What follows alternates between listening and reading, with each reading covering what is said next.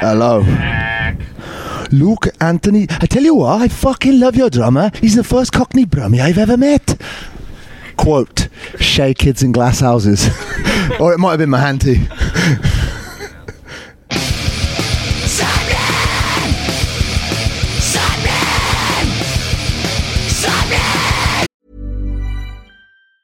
Ever catch yourself eating the same flavorless dinner three days in a row? Dreaming of something better? Well, HelloFresh is your guilt free dream come true, baby. It's me, Keke Palmer. Let's wake up those taste buds with hot, juicy pecan crusted chicken or garlic butter shrimp scampi. Mm. Hello Fresh. Stop dreaming of all the delicious possibilities and dig in at HelloFresh.com. Let's get this dinner party started. Many of us have those stubborn pounds that seem impossible to lose, no matter how good we eat or how hard we work out. My solution is PlushCare. PlushCare is a leading telehealth provider with doctors who are there for you day and night to partner with you in your weight loss journey. They can prescribe FDA-approved weight loss medications like Wegovy and Zepbound for those who qualify. Plus, they accept most insurance plans. To get started, visit plushcare.com slash weight loss. That's plushcare.com slash weight loss. You're listening to Sappenin Podcast. Sapnin! Sapnin! You are listening to episode 72 of Sapnin Podcast with Sean Smith and my good friend who's very, very far away, Morgan Richards. Yes, it's me, Morgan Richards. It's episode 72. As Sean said, we're in isolation and miles away, but this episode contains rhythms of ah, substance no, no. in this weird time. Yep, I knew, I forgot, but he did it anyway. It's been so long since we recorded, I didn't even think about the pun, of course. But yes, this week's episode is Luke. I hate the nickname Jocko Johnson from Lowlife. Yes, one of my favourite humans and drummers of all time. Yes, what a drummer, what a human. Absolutely delightful, delightful chap. Also, covered in tattoos. He is. He's a very inked man, let's say. He's, he is. um, but yeah, of course, he's such a detrimental drummer to Whoa! our. Oh, what?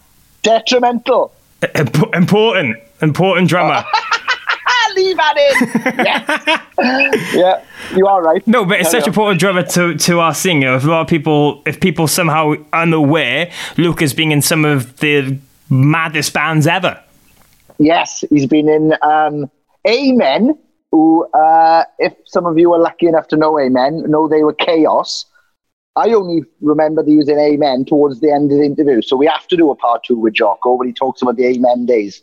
Because I bet I bet he's seen some really crazy shit. Yeah, but of course he talks about his time in Lost Prophets and how that ended, the starting of No Devotion. His new band Low Lives now we've just put out a new single. Um, the old days of Beat Union, session drumming, teching for AFI, Panic at the Disco, and Alexisonfire, Mad Auditions, Being a Father, Moving to the States, and so much more. Yes, absolutely thrilling story. It was amazing to see him. We went to Bristol um, a couple of weeks ago, and uh, his band Low Lives were on tour with New Year's Day. Yeah, it was so good to see him again. Have a big hug, and um, yeah, just reminisce. And then just hearing stories coming out of his mouth that I'd never heard. The one he mentions about Darian or Darren or whatever his name is from System of Down. That's my mind exploding from a different from a distance, mode. Yeah, and literally he tells some incredible, heartfelt stories of some of his fondest times touring with Lost Prophets and Yeah. how we really got into the band and, and really what that did for his life because you know he met his wife and all that through becoming a member of Prophets and everything. Nice, awesome. Yeah, it was a fantastic chat, and uh, they were they were excellent as well. So if you haven't checked out Low Lives, make sure you do. I will be adding Low Lives to the Sapling Podcast guest playlist, um, which is available online as well. So yeah, definitely check out Low Lives. They are awesome. Yes, and of course they just put out a new single and Hey You and go back and check out their Burn Forever EP that came out back in 2018 as well. And uh, Luke's going to tell us all about new music they've got on the horizon. Yes. But yeah, of course, it was great just to catch up with him. He's a man that both Sean and I have had the pleasure of spending many a time with in the past. So it was just a brilliant catch up. Dives into all these incredible stories, and I'm very excited to have him now on episode 72 of Sappenin Podcast. Yes, yes, yes. If you um, just check, I just want to check in that everybody's okay at these times. Please, um, I know we're all going through absolutely insane times and things we never expected to go through like two months ago. So, um, yeah, just want to say if anybody's having a, a, tough time or wants to chat or whatever, get in touch with us at Sappenin Pod on Twitter and Instagram. And um, yeah, we'll message you back as soon as we can and stuff. And let's have a chat because I understand this. It's not easy for everyone, and our minds are all wandering, and we're all uh, we're all going a bit daft.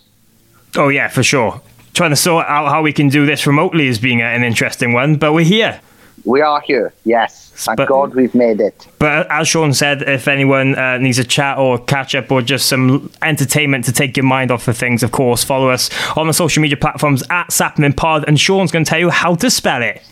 At S A P P E N I N P O D. That's at the A with a circle around it, then an S, that's like a snake, A for apple, P for pineapple. P for pineapple. Why did I do apple and pineapple? At S A W P E N I N P O D.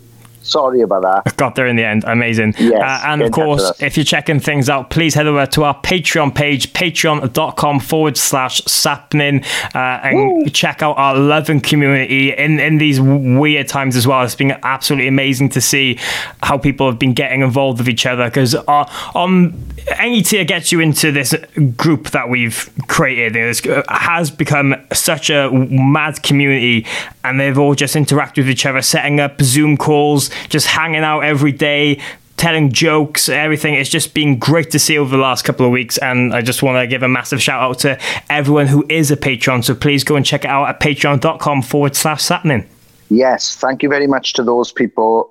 Just when you think, like, every week we say how blown away we are by the community, but every week it gets stronger and something awesome comes from it. So, yeah, we all had a bit of a Zoom last week, a Zoom meeting. That was quite nice. And, uh, yeah, we, tried to get together for WrestleMania. I couldn't get the WWE network to work. Oh. But a ah. bunch of people got together and some people watched wrestling for the first time. And it is possibly the worst time ever to watch wrestling for the first time because it's all about crowds. Yeah, but also like I had people messaging me saying how thankful they were for the group because like this was going to be the first time in years that they were going to watch wrestling or anything like this on their own and instead they were just like with 20 people just watching it all together having a laugh and a good time. So it's awesome. It's uh, absolutely mind-blowing. So thank you very much for all being special special angels sent from heaven.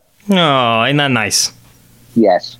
Right then let's stop this Zoom thing. Yeah. yeah, I know exactly. Luke's waiting. He's waiting to talk all about his mad career because he's a hell of a drummer, amazing person, an angel, and he's going to tell you everything about it now. Yes, he is. Sappenin! Sappenin!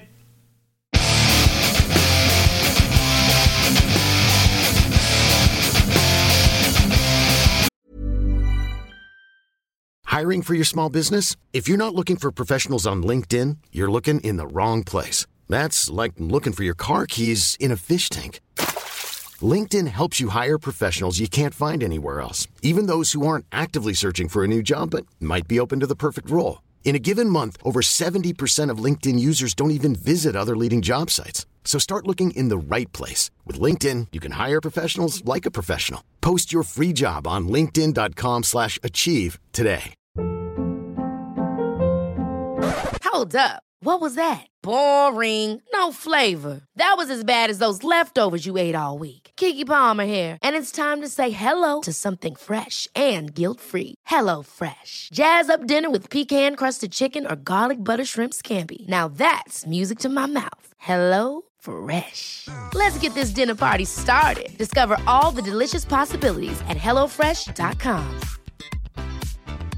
Many of us have those stubborn pounds that seem impossible to lose, no matter how good we eat or how hard we work out. My solution is PlushCare. PlushCare is a leading telehealth provider with doctors who are there for you day and night to partner with you in your weight loss journey. They can prescribe FDA-approved weight loss medications like Wegovy and Zepbound for those who qualify. Plus, they accept most insurance plans. To get started, visit plushcare.com slash weight loss. That's plushcare.com slash weight loss.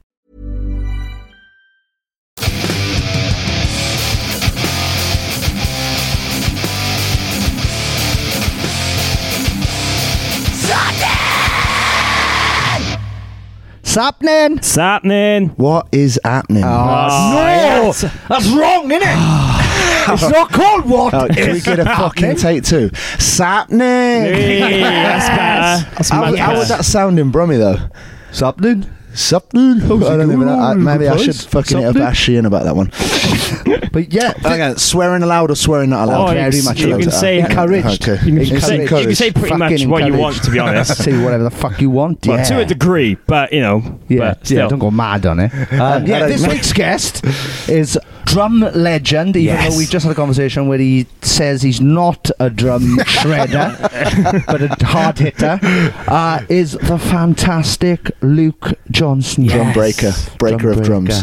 Yes, thank you so much Yeah. for doing this. Cheers for taking the Thank time. Thank you for having me on. It's an absolute honour. Oh, it's no. actually one of my favourite podcasts. So thank you. Oh, no, Truth. Thank you, you. can look at my podcast history if you want. I'm going to. After this, I'll go, oh, fuck. Have a search. download them. Quick, download as many as you can. Quick. But yeah, thank you for doing this. Yeah, no, Um, cheers, man. It's a pleasure to have you on. So Thank you. Yeah, you are currently on tour with uh, New Year's Day with your band Low Lives. How's that gone so far? It's been wicked. Each show has actually gotten a bit um like we thought, man, this crowd is going to eat us up. After Leeds, it was like that first show of the tour where it was like, fuck me. These kids are fucking digging us. Yeah. This is strange. Awesome. It was very strange. And then, um, like you know, first show of the tour, you're like thinking, oh, it's going to be a little bit of a shambles. So, fucking great. Nice. Southampton, fucking great. London, that eight?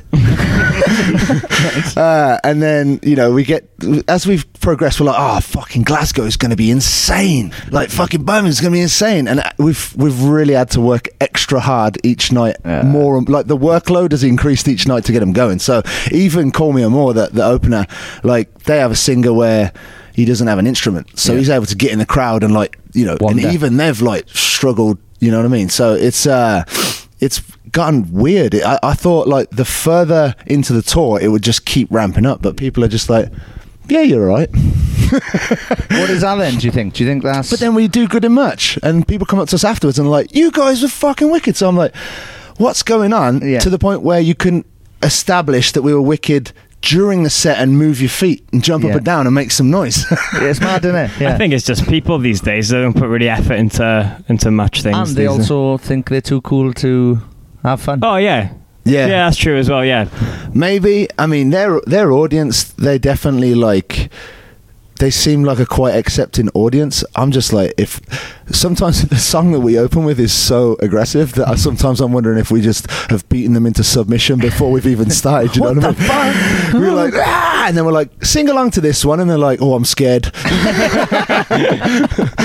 yeah, so, but honestly, it's been wicked. Uh, both the bands are awesome. Like we share a lot of uh, stuff with uh, these gentlemen just arriving outside. Actually, they Call Me Amour guys, and uh, they're all they're all a good bunch of lads. So you know, it's uh, it's good vibes, man. Nice. And nice, that's all you can really ask for is good vibes. you know? Definitely. And then, and well, no, it isn't. Good vibes and a great crowd and shitloads of merch sales is what you can ask for. But you know, bare minimum, good vibes. Yeah, but you seem to be enjoying it anyway. I am. I live for this. I mean, Yeah. look, you know, going back to sort of like how things are in my life, you know, luckily my wife is super supportive. I've got two kids.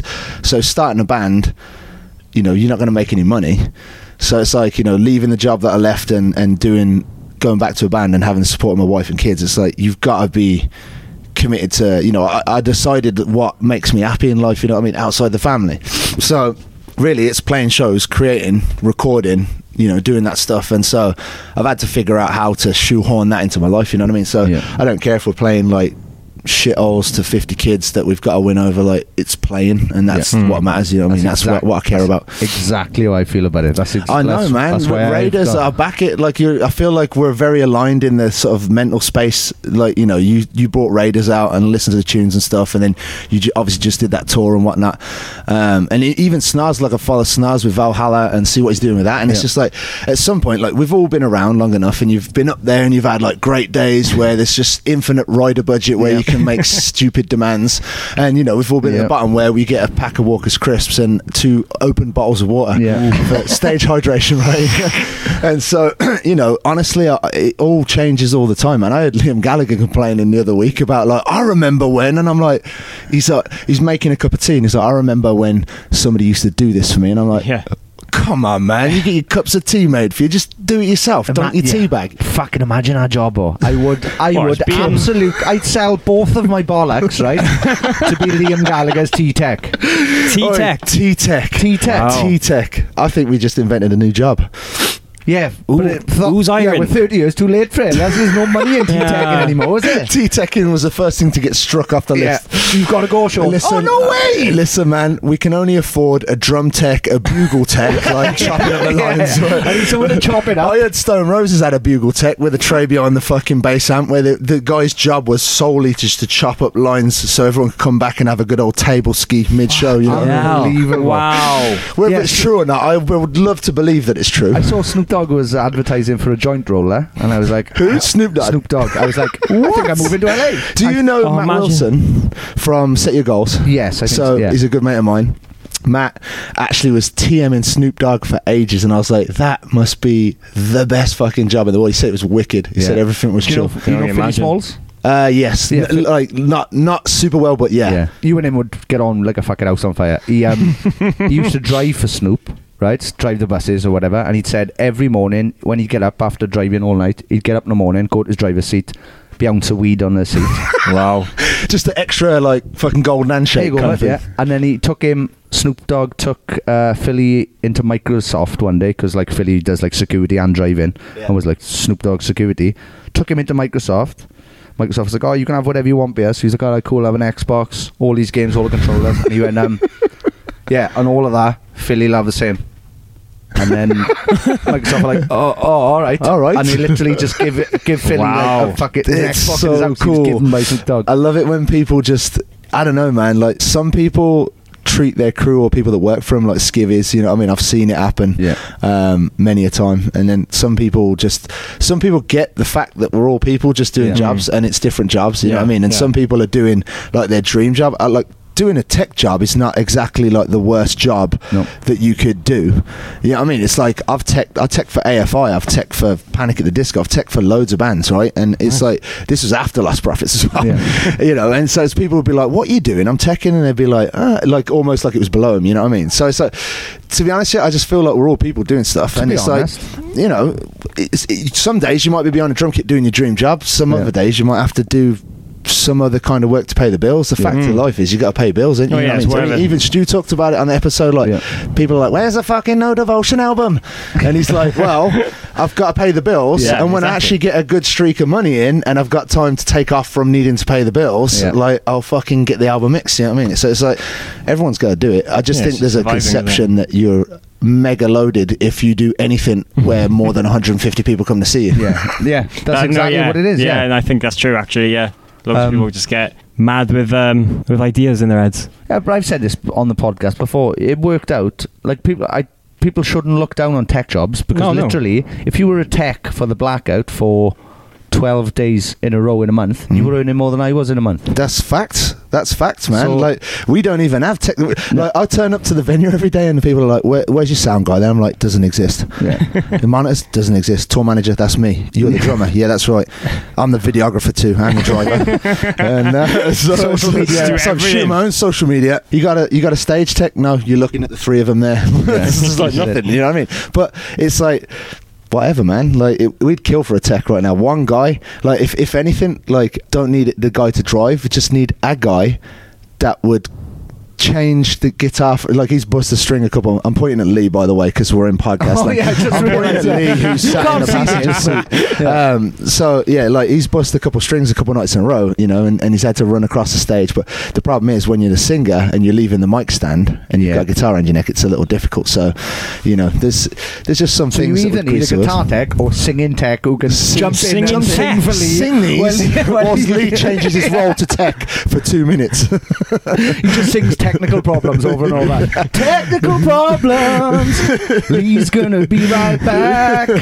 But you found him. I'm here. I'm coming on the rest of the tour. I'm here. I'm here, Batman. Wow. There's no I H missed, in my I ear. missed the fucking Welsh boys, man. Oh. Like Jamie, me and Jamie used to have a thing, right? He'd be like, "Come here." I can't hear you.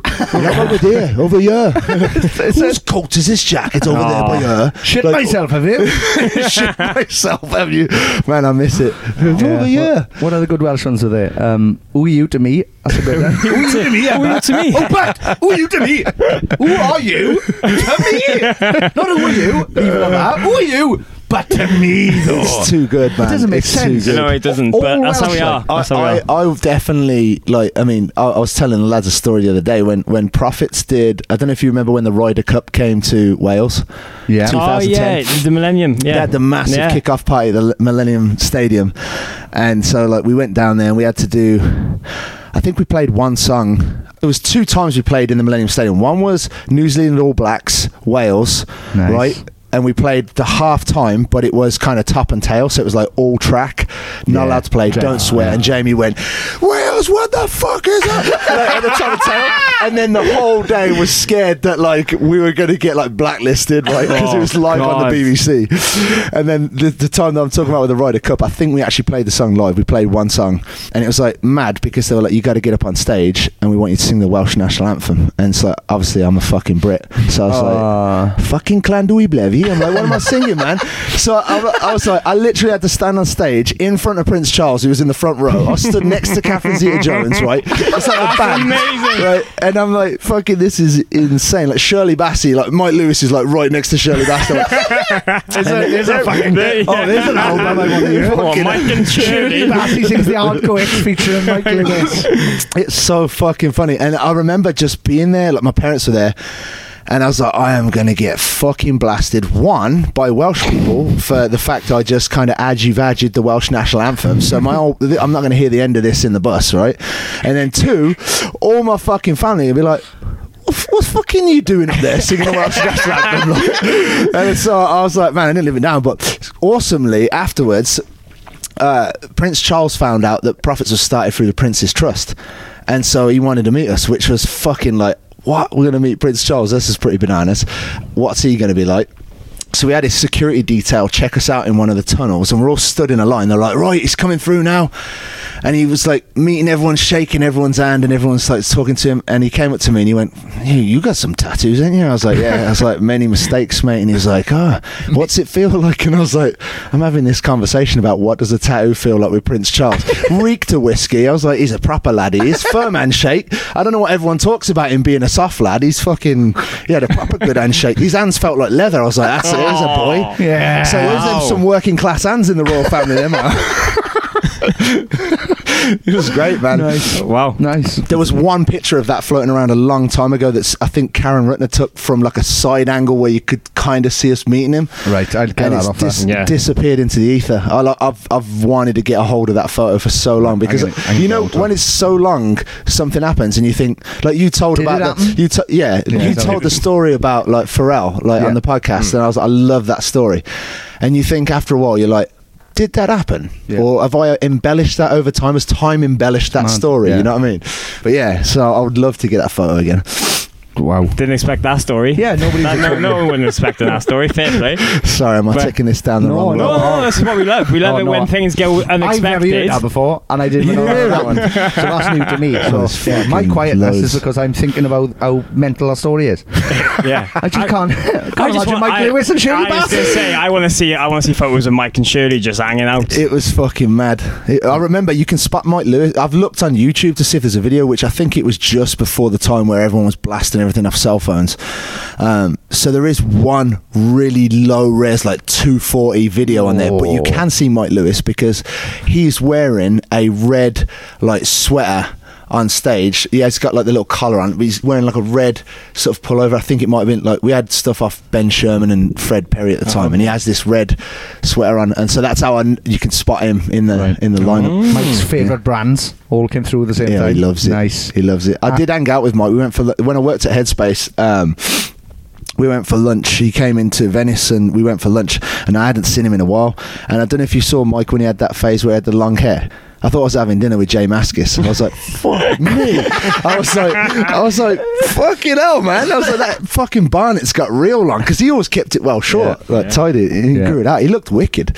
And uh, yeah, we had we had lunch, but that's the last time I seen him. And we've been threatening to hang out because now I live in Arizona. Yeah. fucking hang out with him tomorrow, mate, you bastard.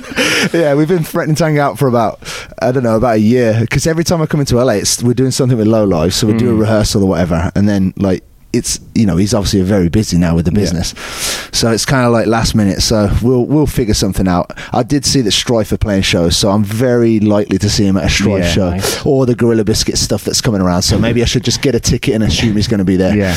Oh yeah. Surprise him in the pit. Just like Yeah. push him in. Oh, There we go. Make sure you haven't had a. He's not kicking up. Wear your best shoes. Wear best shoes, Your kicks yeah. off. Fucking hell. Look at his shoes, mate. You Look at fucking his shoes. stompers. Uh, He'll have his white Raf Simons on. His white, his white Raf Simons ducks. Oh, he's fucking wild for it. But you know, as we mentioned, you're here on tour with Low Lives at the moment. How is everything in the camp with the band? You've just put out a new single. It seems like behind the scenes you've been working on a lot of new music as well. So, So, the story, not Jay style, not from the beginning, but uh, th- I mean, When was ultimately, born- we've had this album. The last time I talked to you, Morg, when Yeah. you were doing the the po- uh, the before you did the podcast, you Yeah. were doing the videos. The last time we talked, the album was recorded then, Hmm. and I believe even in that. Uh, interview, I was like threatening that the album would be out a year later or something. No, we want to get it out by the end of the year. Long story short, is we had a ton of industry woes. Like you know, um, we met a really good manager, and you know, sadly, he had two bands that m- way bigger than we were. Um, and you know, basically, it kind of led to sort of bandwidth issues. So like getting kind of focused for releases and stuff. So we had a couple of like sort of like loose offers in the beginning um, before we got management, and then when when we got a manager, he kind of wanted to run it around his circles. So those other kind of things went cold, and then eventually went away. Um, and then the things that he was running at didn't work out, and so it was kind of like just very unfortunate sort of circumstances and timing. And then, you, so we basically had the first year was like low expectations for us and a really good year. Like, whoa, we just got a tour with the used. Oh, whoa, we're doing Reading and Leeds. Dan Carter's playing us on Radio One. Like, fuck me, like this is insane. We got fucking a really big booking agent, and you know we got a manager, and then just kind of all the dots didn't really line up for 2019. You know, so um, in a nutshell, we've just been really, really adamant about just like we're going to release this. Anyone who's talking, come through with the real paperwork or the Yeah. real money. You know what I mean? We, we don't even need money. Like it's not, we do need money, but we're not looking for a record deal where we're like, won't sell for any less than 250 grand, lads. Yeah. Like we're like, hmm. man, throw 12 grand our way, dollars, so we can just recoup the cost that it cost us to record with Bo. And we're, we're good, you know what I mean? We could buy a van, you know. So that's the kind of things we're looking at, but it hasn't really worked out. So we just basically stripped down to the four of us. We're we're the four of us right now. We don't even have a booking agent. Uh, we don't have a manager. I'm fucking managing the band, and me and Lee are booking the shows. And uh, it's actually all right, man. It's it's humbling, and it's like it's nice to have control over what's going on. Like we got this tour without an agent, you know, just through connections and stuff. And yeah, we should be. Uh, we should be doing Low Lives Raiders tour. I, and I I'd know, I've, I know, I've, I know, I've hit you up about it a couple of times, I'm and I know for. Bob is finished. I'm- In, yeah, he's got to finish uni. Yeah. He's got to stop cheating the system again. Yeah. That's what he's done. oh, I know. I'll go back get another loan. Everything will be fine, man. cheating fucker. But no, I we'd fucking fucking love love to. We would love to. yeah, we, we, it would be a good fit too. So Yeah, oh, you yeah, know, it would. We're we're trying to figure something out, but we'll maybe we'll figure it out for the end of the year or something. But Please. yeah, I mean, honestly, like right now, if if you took a kind of temperature on the the four people traveling in this van, everybody's happy. Like we're just happy to be playing shows. You know what I mean? It's like it's a little bit worrying. Like what will we do after this? We don't want a whole another year to go by of not doing anything, and so that unknown is a little bit worrying. But going back to my old stuff that I chatted about in the in the the interview I did with Morgan, uh, you know, I'm just trying to live in the present. So, Yeah. you know, Yeah. so if I've got the steering wheel in my hand, I'm concentrating on the road and not the guest list for tonight. You know what I mean? Like, listen, I've got 15 people and we've got five spots. How do you work that out? Any chance you could all get together and do three I in a Oh, big yeah, long giant Mac? Coke, Where big one of those long Yeah. Cokes. Big Mac. Big Mac. Not the Yeah. not the burger. Not the burger. No, No. other burgers out of it. So you know, I think the tour that we spoke to you on Morgan, I think that was Hmm. the, was that the tour that got cancelled. with the yeah, you Used? did the last minute headline shows uh, in replacement for That it. was yeah. mental. Oh. So what, at what point? Actually, I think I talked to you halfway through it, so you probably got some of the scoop on it. But for a band that had only played three shows and had one song out, it surely must have been career suicide. It, it'd have been like being like, "Let's do a double album." You know what I mean? Like, fucking- and so we were like, "Fucking hell, man!" Like. What do we do? Do we change the tickets back and go back to America and spend a thousand like dollars changing the tickets, Yeah. or do we like dig in and just call everyone we know and just see if we can get something? You know, and I think we ended up supporting Black Moth at the Cardiff Battle, which is not fit. Yeah. But like Dean took us in and like was like, yeah, I'll put you on. I don't even think we got paid for that show, but we were just happy to play to like you know fifty or sixty people that were in that night, and it's just Yeah. like filling the hole instead of sitting around with your finger up your ring piece. You know what I mean? So we were just like. We were stoked, and so that tour ended up working out because basically we'd got the splitter, and we paid cash for it to get a better deal. All the ferries in Europe non-refundable, all the flights non-refundable. So everything was like go out of your pocket to change it. And uh, somehow we got through to the end of that tour, only being in the hole for the flights. Which was what we'd anticipated on in the Oh, first wow. place. Oh, wow. We came over to play eight shows, and we ended up doing thirteen shows straight back to back with no days off. Wow. My hands looked like Oh, I can imagine somebody had put a fucking twelve gauge to him and just pulled the Oh. trigger. They were a mess, man. Fucking I remember every time Lee would see my hands, he would nearly throw up in his, in his, uh, you know. Yeah, look, it's fucking Harry Harry Radford's turned up. ladies and gentlemen. Radford. his face is currently pinned on the. We're doing this in the van. It's We are, yes. We're, we're currently in three different rows. We're in three different rows don't of a ever done Tiger that Tours before. Mercedes splitter. We, yeah, we'll bleep Tiger Tours out unless they want to sponsor us. Oh, there you go. Laugh. Listen. Get your hand in your pocket, mate. Um, but no, it sounds like you know you guys are just enjoying everything and really taking the DIY aspect of Yeah. the band to the next level. Really, Yeah, I mean that's that's what it's got to be. I think in this age there's so much noise out there. If you're not prepared to dig in, you know, then it's going to be hard. It's like you know, there's a lot of bands that you see out there that are doing it, and you're like, how are they doing it? And they're just going to town. You know what I mean? And, and the way I see it with, like, f- at first we were kind of like, man, we'll give this to a label, blah blah blah, and you know, thinking that like somebody be interested, and then we realised like, any business you start, you go to the bank for a loan on day one with your business idea, right? You're probably not going to get a loan unless you've like put some of your own money in and you've built it up to a certain point where they can see the value. Yeah. And I think a lot of times it gets forgotten in music. You just think, oh, we'll make a demo for free, and it sounds like shit, and then we're gonna. You know, go and fucking pitch it to some people. We actually recorded the album, which doesn't sound like shit. It sounds wicked. Bo mm. did a cracking job on the album, did us mates rates, but you know, we were like, let's just pay for the album ourselves because we want to do it and not worry about trying to get like sponsorship for an album and just do it right? And we did it. And then we're trying to sell it to people and it, it didn't work and then we realized man we just got to build this business ourselves because it is a business. Like Yeah. it is it is an enjoyment but for it to pay for itself you've got to like invest money. So you know we just started getting our hands in our pockets and you know we've all got like side jobs and whatnot to do you know to fund it. Some of us better than others but yeah, man, that's that's basically like we were enjoying it, and we realised that you know it's not the easy path, and it's not the easiest business to be in. But for me, it's like the only business that makes me happy, Snap. and that's kind of weird because you think about the amount of people that have already got their knife in your back, and you're like, "Do you want this back, mate? Yeah. you can have it back now. Like it's been a couple of years, you know." But like it is a savage business, probably only only second to the movie business, but. Like I just love it. I just want to play music. I love music, and I've got to figure out some way to incorporate it into my life. Same as you. You know what I mean? So that's yeah, we're happy. Nice. Yeah. Good. Well, did you take any um when Lost Prophets come to an end, did you take did you think about taking time off music or were you just instantly like right then I need to Well, I need to do more music or different That's music? that's like my whole thing when a when an issue comes up is like don't. If there's a problem, I'm a good person to be at the front line trying to solve it because I always have had delayed reactions with anything. You know what I mean? It's like I'm a reactive person, so it's like basically my instant reaction is like let's get figure this out. So that whole thing with Prophets, it was really brutal. But I was also like, why should we let that define us? and mm. definitely, like that's got a lot of staying power. that issue, you know. Yeah. Yeah. But why should we let that define us? And so, like, I was nagging the boys, like, you know, I was nagging Stu, like, Stu still lived in LA then, and just like, you know, let's fucking write, let's write, let's write, you know, and, and basically, after a while, I think, like, you know, me and Stu was doing some writing, and then Mike was like, fucking, yeah, man, let's do this. And, you know, just kind of slowly trying to irk everybody and, come on, boys, let's, you know.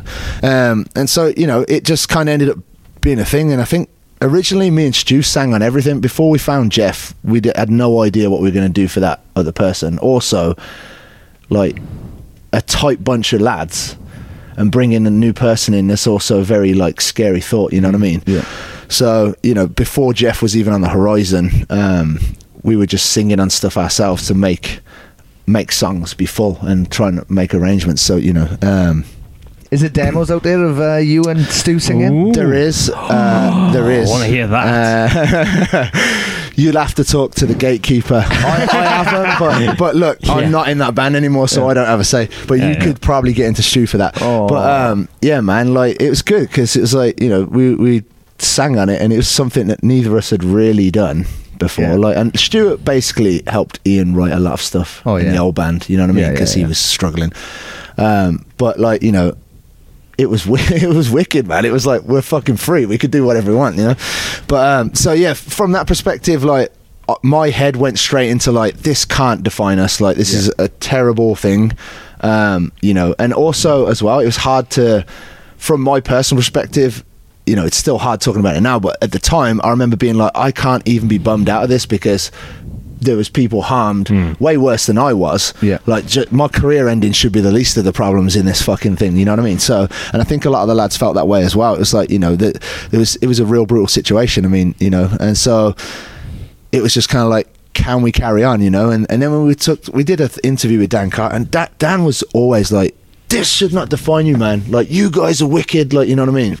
And so when you kind of realize you think everyone's against you, like the social media, my social media is on private for the most part, and that's mostly because the abuse that came through at that time. You know what I oh mean? you you like realize, especially with British tabloids and stuff, you mm. realize how savage they are. You know what I mean? Like recently with the death of that girl or whatever, and Caroline Flack. yeah, you know, and you see things going on with that, and people are just like bang knives out, and then once the story breaks and somebody's injured or somebody's you know even dead, it's like they spin it around like, oh look how lovely, like you know, and so it's like I didn't realize how savage press was in general. But especially the British press, and so you know that was kind of rough. And then, and then you know, people. I remember being on Christmas Day.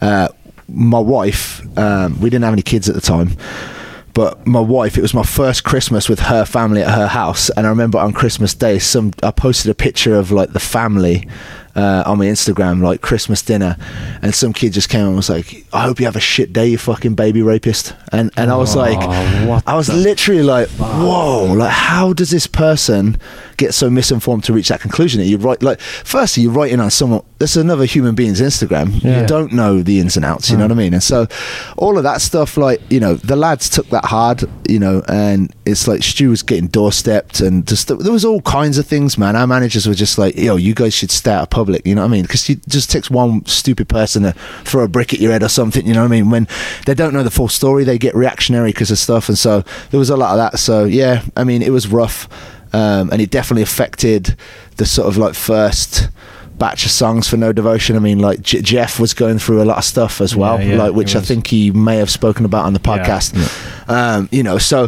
the culmination of like two separate circles of folks going through challenging circumstances, like you know, probably made for why that record is. You know, I'm so proud of it, and it was a banging record. You know what I mean? Yeah, it was. So- it very was.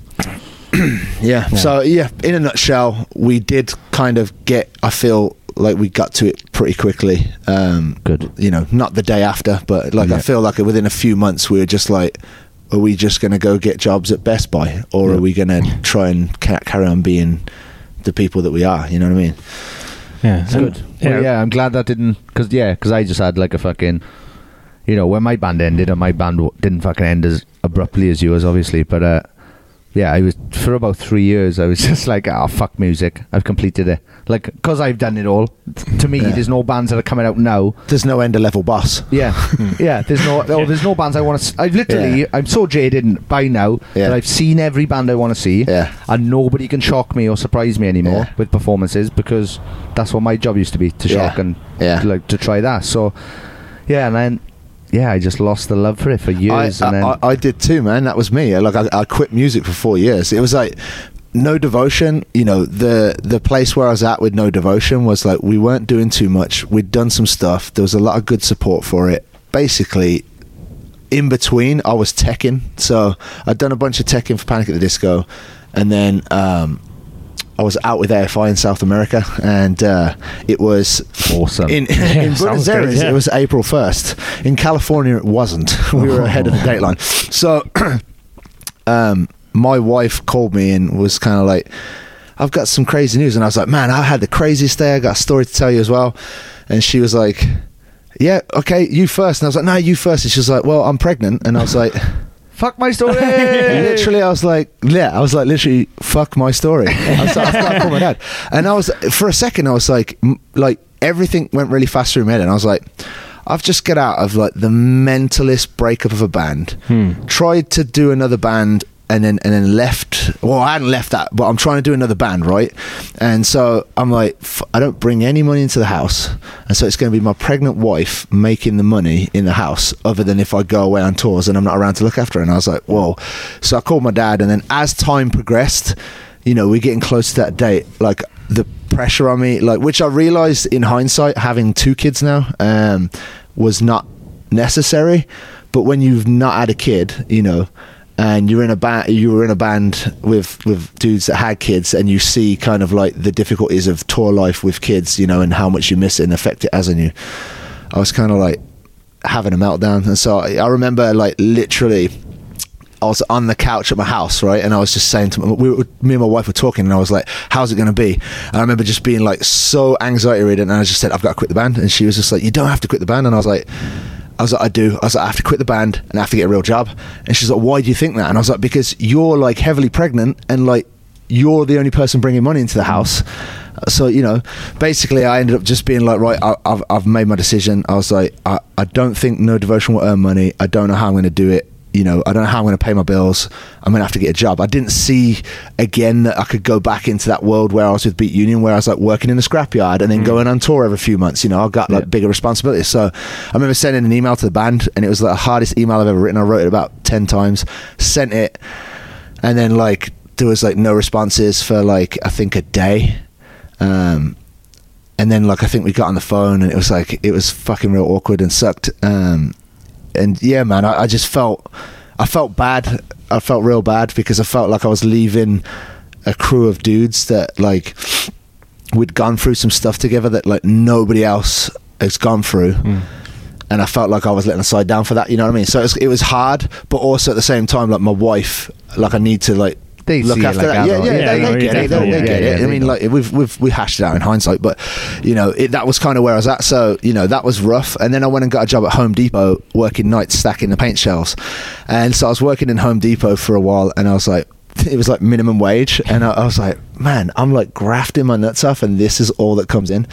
And so then I went and got another job in a warehouse um, in like a freight department, and I was packing pallets like saran wrap, uh, what do you call it, cling film pallets. Yeah, yeah, yeah. American in Saran there. wrap. Saran wrap. Saran wrap. Wow. So I was working in a, uh, I was working in a warehouse, and uh, yeah, so I was doing that for a while, A and, giant and then garage. I lasted about nine months there, and my mate. Neil, who is an absolute diamond, um, he used Neil to work. Diamond? I was Neil thinking Diamond, that, and yeah. I My friend Neil literally Diamond's a singer, that. and his surname's Diamond. He's no. Yeah, go on, Neil Neil. Uh, Neil basically is one of my best friends, and he started a company that got bought by Topspin, that got bought by Beats, that got bought by Apple. So Oh. he, he Oh, went not with bad then, not He bad was- then. He did well Wait, for how many- himself. He went Yeah. for every a lot of sales. acquisition, right? Um, but Fuck. very, very smart kid. So he, he ended up working at Headspace, um, and he hired me at Headspace. Said, "Come and do this," and I was like, "Man, I have no clue about software You know, that's not my. I can wipe an Apple Mac if I need to sell it. You know what I mean? If you need an Apple Mac full of porn, I can do that. yeah, like you know.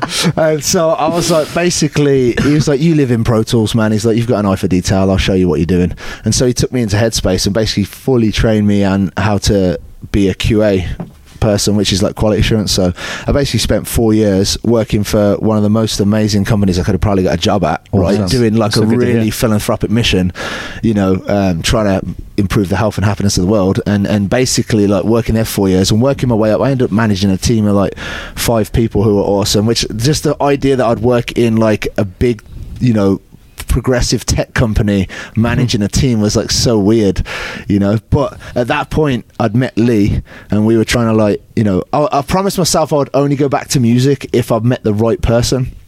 And so you know there was some offers that came through like do you want to try it for this band? Do you want to try it for that band? And I, i'll be honest here, i didn't pass because i was just like i'm too good for that I I passed because I passed on it because I didn't feel like I was good enough. You know what I mean? Like something happened to me in the tryout for Lost Prophets. Excuse me, rustling around. I got I got cotton mouth, man. Uh, something happened to me in the the tryout with Lost Prophets, as Stu talked about, where like I feel like I smashed everything. It was great. It was a weird tryout, but we got to the end of Burn Burn, and there was like a halftime bit, and I just I didn't go halftime, and, and like the whole right, time okay. they were like they were like yeah, and then they were like well, uh, actually we're going to try out more people. That audition experience, like I'd never done auditions before, and so like that I, I did one with Amen, right? But it was really weird. Like Jesus. Oh, the wait Fuck it, I forgot about the amen. Oh, There's a whole some nother batch of gold right there. fo- yeah, yeah, carry on, sorry. Well, I'll give Amen, you the quick yeah. scoop on the Amen thing. So basically, Fuck, the Amen, Amen. the Amen Yes. audition was basically I was on tour in a band called Little Hell, supporting Placebo. Casey came to the Brixton show, saw me play. It was like join my band in California, and I was like, "Fuck out of here, you're a liar." Send me a plane ticket. Give me your address. Sent me a plane ticket. I was like, right, mum, dad, taking my eighty pound that I've got. and I'm going to fucking California. So I tried out in Daron Malakian's house from System of a Down. Oh, I love this. I'm loving and, this. and I remember because I'd done some rehearsals, but Daron was running the label, right? So that basically at that point, Amen had been signed to Roadrunner and Virgin and gotten kicked off both labels. And we are now signed to Sony Records via Daron Malakian's Eat Your Music, right? So he was like, come and try out in Daron Malakian's house. And I was like, fucking out. Only the System of a Down guitarist. We get up to this fucking mad mansion. Homeboy's got like a coffee table with like massive tray and it's got all these different sections in it, like compartment, like what your average person would have for their bead collection, right? Yeah. His was different types of weed, you know? And he had this like big three foot bong. And I remember being like, "Do you want to s- smoke?" And I was like, "Nah, man, I, d- I don't smoke, and I definitely not before I'm trying out for a band, you know." And he's like, "All right, no worries."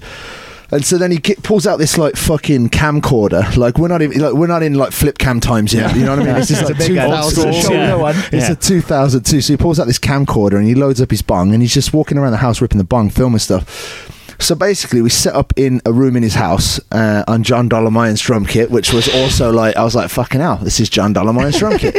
And we ripped like four Amen songs, and he just smoked his bong and filmed the whole thing. And he's like, "I think he's great." And then and then I was in the band, and it was like that was that was that. And then they were like, "We'll get you a visa."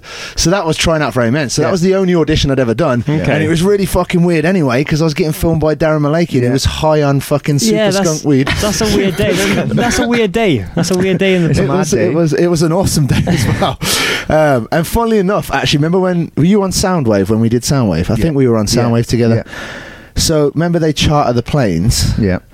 I got on one of the planes, right? And and what I do, this is an automatic Luke Johnson thing. So if anybody famous is listening to this and we've met, I'm not ignoring you. I just assume you've forgotten who I am. Yeah. So I get on have the the plane same and thing. think, yeah, I think I get on the plane and I'm like, oh, there's Daron Malake and he's looking straight at mine. And I'm like, I'm just kind of like, I, I kind of nod, but I'm like, I'm not going to go out my way to make massive effort because he's just going to go, who the fuck are you? Yeah.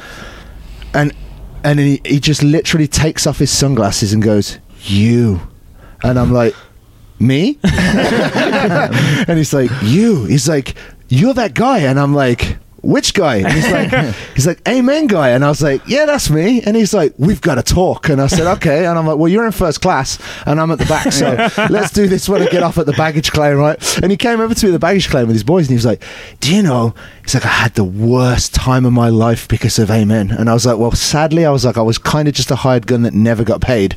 I was like, I just ate secondhand pizza after Casey had finished eating it. So, uh, you know, and he was like, he, oh, he did that to you too. I was like, well, he didn't give you secondhand pizza. He said he took me for so much money. I guess there was a lawsuit over BYOB, and, and Casey had claimed he'd written it. And, you know, I have no idea about who wrote, what, but Wow. there, there was a whole thing about BYOB, and Daron basically told me that it took him for like 500 grand that it cost him to defend himself on that song, so, which is insane. Uh, and I probably shouldn't be talking about it, but anyway, so fast forward to Lost Prophets audition, like. I'd met the boys in uh, Japan on Summer Sonic with Beat Union, and they were such a good crack. We had a good laugh together, and uh, they thought we were hilarious because Dean, our guitarist from Beat Union, was shouting obscenities at, at Johnny Rotten as he was walking through the lobby of the hotel. which, if you do Summer Sonic, the the Osaka hotel is basically they commandeer an entire hotel for production and dressing rooms. So your dressing room oh, is a hotel room, right? And they golf cart you back and forth to stage. so like amazing. anybody that's on the festival is walking through the lobby or whatever. And so you know, Dean, I remember it was, we were all stood outside the Lost Prophets hotel slash dressing room talking, and Johnny Rotten comes walking through the lobby with these two huge security guards and Dean yells off the first floor balcony. It's like a mezzanine style, so the whole hmm. you can see on every level. He just yells, I'm gonna pull the microphone away from him. I say, Oi, Rotten! With like he rolls his R like in this wussy voice and then ducks down behind the thing. And Johnny Rotten literally shouts up, was like, Shut your fucking mouth, you weak fucking cunt. Like, the top, up, up to the fucking first floor balcony. And I remember just pissing myself. And that stuck in there, Ed. I remember Stu always thought that was funny. And so, yeah, we took to him. And then actually, when Prophets, uh, when Ilan moved on, Julie Weir actually said you should try out for Lost Prophets, and I was like, "Fucking, I've got no one's number, man." And she was like, "I'll connect you with Stu," and so that's how that conversation started. and I was bugging him, and then basically I went and teched for a band to get 450 quid to buy a flight to the states to sleep on Dan Smith's floor for about a month, and then they were like, "Yeah, we're finishing up the Betrayed." We'll try you out now, and so that audition happened, and it was only I think it was Mike, Stu and me that played just a, as a three piece, no vocals. Boyo was sat watching, Jamie was sat watching, Lee was sat watching, and so we get to Burn. I think I played, we, I learned five songs, I played them all, and, uh, you know, basically, I think I aced the four songs, you know, I, I played them fine. And then we got to Burn, and for some reason, I just didn't do the halftime bit at the end of the Burn, and they were like, okay. They were like, you know, that's half time right there. And I was like, uh, oh, fucking, yeah, probably. Like, you know, Yeah. just do it again with the half time. And yeah, they just, they seemed very disinterested by then. And then I was like having a heart attack. I was like so stressed out. And so I remember calling Jamie and being like, man, listen, if it's that much of a big deal about Burn, I was like, give me more songs, I'll learn them as well. And then we'll just do it all again. And then, like I heard off Stu, like Stu was always the guy that was like breaking the news. He, he felt like band dad, you know. So he's like, "Listen, man, we've decided it's in our interest to try out more people, right?" I said, "All right, man, I'm gutted." He's like, "We'll try out again, though." And I was like, "Okay," but like, man, the the next window of time that I was like basically in LA, being like catered for by my two best mates who were just like, "You've got to get this, man." Like I was sleeping on an air mattress. And they were like, you know you got to figure it out. So I was like putting in double time on the songs. I was like learning more songs. And Stu hit me and was like, listen, man, I really want it to be you. He was like, I want you to be the guy. He's like, so, he's like, but one of Ilan's boys, who's actually a really good friend of mine, this fucking man, his story's going to stretch out forever. his name's Hayden. Um, and I can't tell you what band he plays in because uh, basically I called to try out for this band um, that are massive, and it was right as Lolo started, and I was like, I, I don't want to try out for that band. Um, but I passed it to my mate Hayden, he got it, and so you know, uh, I'll tell you off cam, off, off podcast. It's one of those bands that doesn't, you know. I'll tell you later. Anyway, so but but basically Hayden was trying out, and Hayden was the drummer in New Regime and Ilan's best mate. So I was like, fuck. So like basically they changed things up live, and I, I found out afterwards that one of the songs we played I played the record way and didn't know that they'd changed it and played the live way, so it kind of threw them. So that probably made them feel weird. So I was like, fucking hell. So Stu was like, you can't tell anyone else in the band. He's like, because they'll probably get weird. He's like, but I want it to be you. He's like, so me and you are going to get in a rehearsal room together and we're going to go through how it's done live, right? And he gave me a DVD of Summer Sonic 2008 where Johnny Rotten called Dean a cunt, where I'm stood on the side of the stage watching Lost Prophets set, right? And I was like, that's me, stood on the side of the stage watching that. It was like fucking Matrix shit, man. Um, so, yeah, so we went in and we did that and he showed me how to do it. And then I came in and I, I like, you know, Longer knew I tried out. Yeah. Like, you know what I mean? They got Hayden trying out. Another one of my good mates uh, who plays drums for Duff McKagan and AWOL Nation, and uh, he plays in AWOL Nation now, Isaac Carpenter. He was trying out, and I was like, man, I was like, these fucking dudes are all beasts, and I'm just a brummy cunt that breaks stuff. How the fuck? how the fuck am I going to get past? Like, th- this was now like, first off, it was like, all right, it's just you were trying out, and I was like, I can get this. And then it was now, it's like, man, there was like three ender level bosses that I got to get by. Like it was like fucking Wario sat there on his fucking little floating. I was like, fuck, I'm done, man. Like I'm not getting this. And then they called me and they were like, do you want to play Reading and Leeds with us? And I was like. Fuck off! Like you chose me. I was like, fucking hell. And then Reading and Leeds was a whole tryout because they were like, we're going to do five shows, and if you nail the five shows, it's yours. Manchester Academy, and they don't know this. So if any of the boys in the band are listening to this, like Lee's nodding his head because I told him this story and he thinks it's hilarious. So bandmates, I love you. You don't know this story, but basically, uh, Manchester Academy was the first show, sold out. We did two weeks of rehearsals, felt great, right? First show on in ears, uh, on molds. Dave Bellis, fucking angel, is uh, is mixing, but I just am not getting comfortable with my ears, right? And I'm like, there was some fucking things going on, and my mix was terrible, and I'm like, my anxiety level is like lifting, like, but on the outside, I'm trying to play it cool, trig, play it cool. so like, my anxiety level is fucking rising and going through the fucking roof, and I'm like, man, these monitors, like, I'm gonna fuck this show up. They're gonna hate me. They're gonna fire me. And I'm like, fucking hell. And so we played Destroyer, and there's like a cue, like a, hmm. like you know, when it comes back in or whatever and I just didn't didn't do the cue, and I just roofed straight in. And so then, like, that put all of them on whitey alert. They're all like, "Fucking hell! Like, what's the drummer doing?" And uh, like, Boyo was ye- screaming at me in the dressing room, and I was like, "I'm not good enough to do this." I was like, "Fuck this, man!" I was like, I, "I've bitten off more than I can chew here. I gotta like fucking walk. Like, this is not." Like I fucking punched above my weight. So I, I remember like just the anxiety had gotten to a point where like my dad was at the show, and so I was like, I went out front to get a beer, and I was like, maybe a beer will chill me out. And he was like, "How you doing, son?" And I was like, "Good, man." I was like, "Actually, no, I'm not good at all." I was like, "I need to, uh, I need to fucking leave." And he went, "What are you talking about?" I was like, "Is your car here?" I was like, "Let's let's leave." And he's like, "What are you talking about?" He's like, "You can't fucking leave."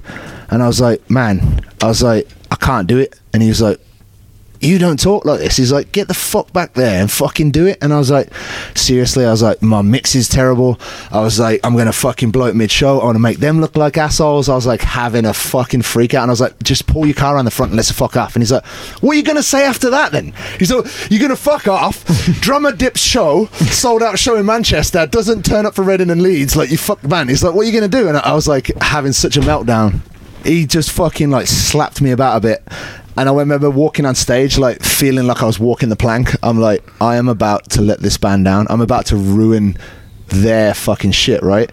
And I got on stage and played one of only two perfect shows I've ever played in my life. wow. Like one of two perfect shows. And basically, right, um, the last show that I played that was perfect was actually with No Devotion, the last show in New York not not like everything was perfect. The monitors were perfect. I played i didn't like i played all the fills perfectly to the record. Like just nothing was like oh i fluffed that little bit. There was no like awkward broken sticks. Like I played that manchester show perfect. I remember halfway through like boy i was like oh this is our new drummer jocko.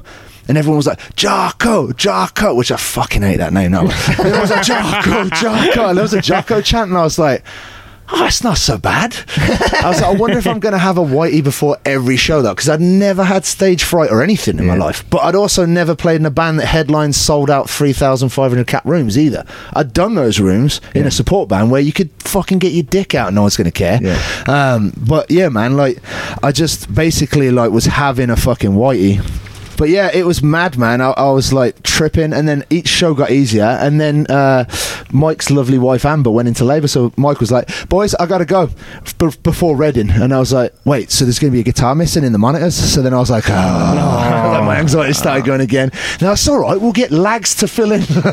so Lags came and filled in on a few songs. It was fucking bananas. But man, I remember playing Reading and it went it was like the 25,000 people in the Radio 1 tent and I was just like uh, my dream bucket list gig of all time was to play on Reading Leeds Festival I've never done it right. So my dream bucket list gig was to play Reading Leeds and like, here we are headlining the Radio 1 stage. And I was like man like fucking this is insane. And so played it was wicked everything went well um, and then we did Leeds. It might be the opposite way around I can't remember but the second Reading and Leeds show we did Lags came and played Mike wasn't there. Um, and at one point, Lee's guitar completely cut out, and Lags wasn't on stage playing at that point. And uh, I was like, oh my God, this couldn't really get mu- much worse. Like, right now, we're just bass, keyboards, and vocals, and then Stu's bass cut out.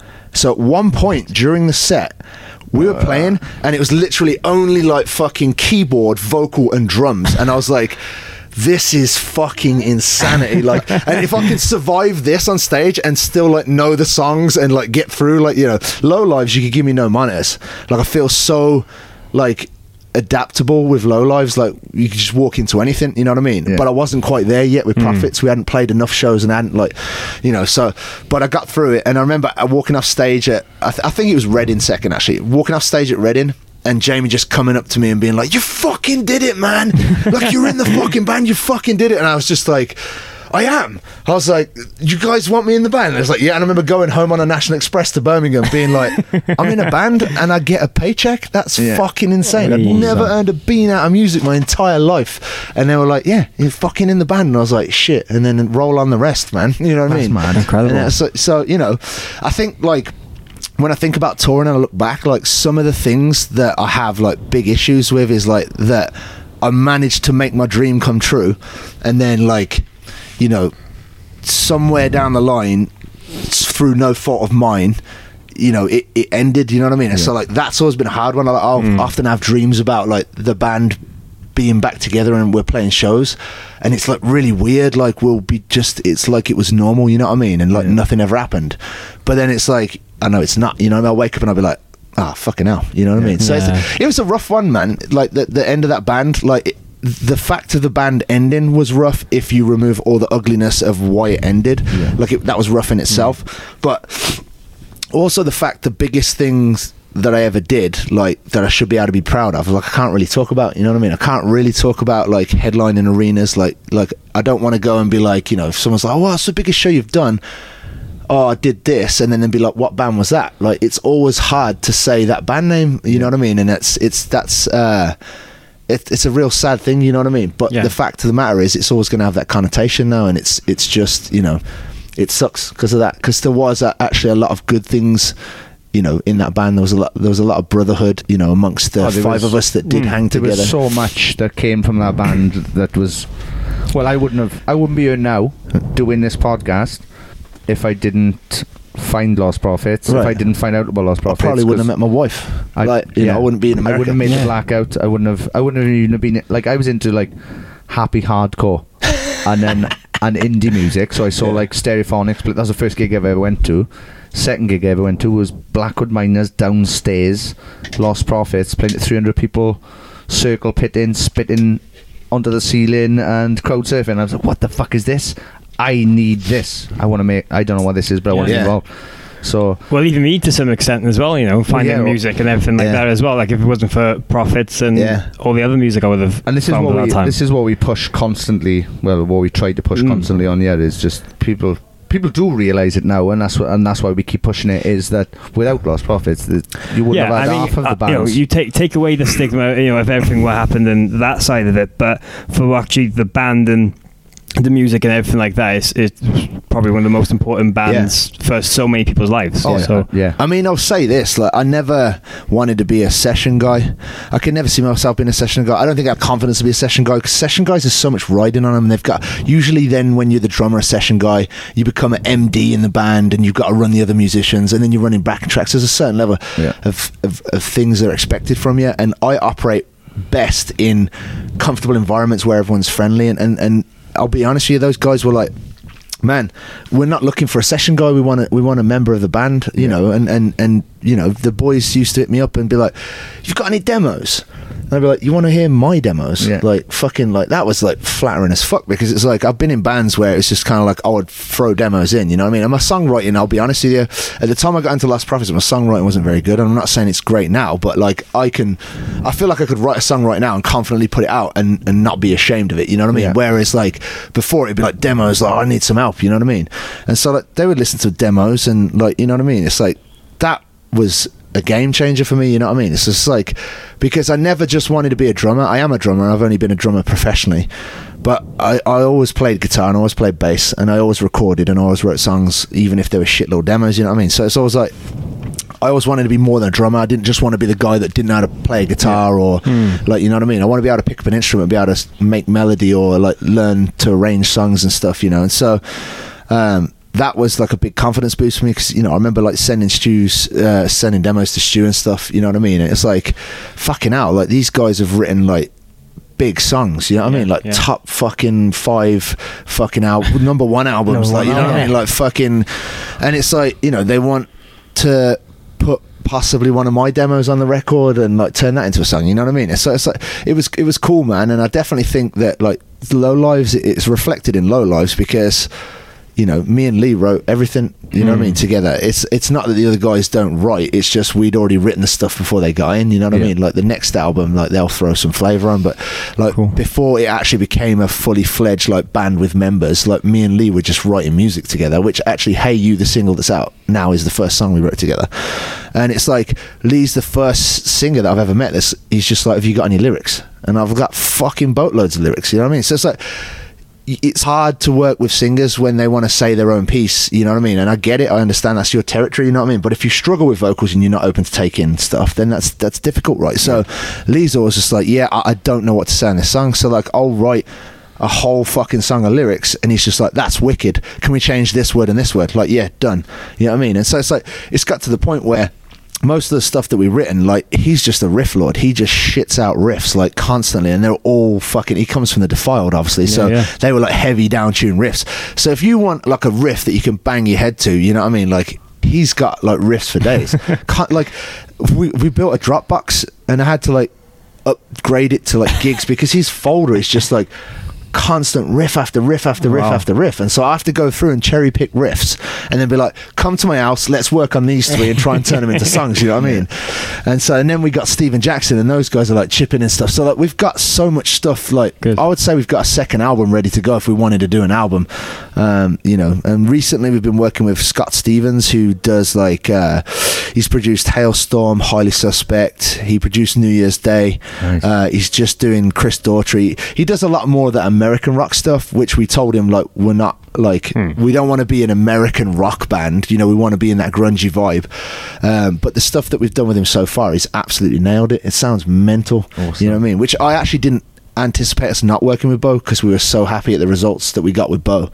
But also Bo is like like Scott is so well connected that he's like pulling in like labels and people are like oh this sounds wicked and like you know what i mean? So like he's just like let me record you and so basically we're in this boat right now where we've been recording with scott and the songs are like you know bo basically recorded the album to sound amazing. He was like i don't want to produce it per se he's like because you guys know how you want to sound and you've already got your songs down. He's like if i think something's wasting time or needs the fat trimming he's like i'm going to chime in? Otherwise let's just smash this down and i'll make it sound amazing and that's exactly what he did. Nice. you know so i would like in the future to to do something with bo where we can get him a bit more pr- involved producer wise and be like man produce this. Don't Yeah. just accept that we want to sound like that. You know what i mean? Um, but yeah man it's it's good. Uh, as long as the creative cycle continues and as long as we can man if we could just do two or three tours a year. I think that would be enough to appease me. You know what I mean? And uh, and not miss my children growing up. Yeah. Oh yeah.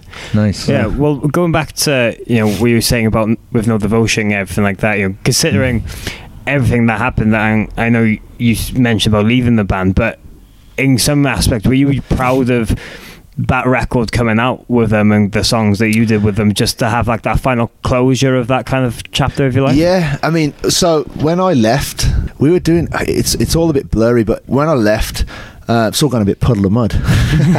wah, wah, wah, cunt. Uh, anyway, so fucking basically, when I was leaving, we'd recorded half of it, yeah. and I think I'd even said like, "Man, I'll finish the record," but they ended up getting Matt Tong to do it, and so there was a part of me that was just like, "Oh, maybe they just to keep it all in keeping got Matt to redo all the drums." So like when that record came out. Like the singles that came out on vinyl, so like "Stay," "Ten Thousand Summers," like I knew that I was on that and vinyls, but there was a part of me that thought, oh, maybe they just re-recorded everything for for like to keep the theme and the vibe the same, you know.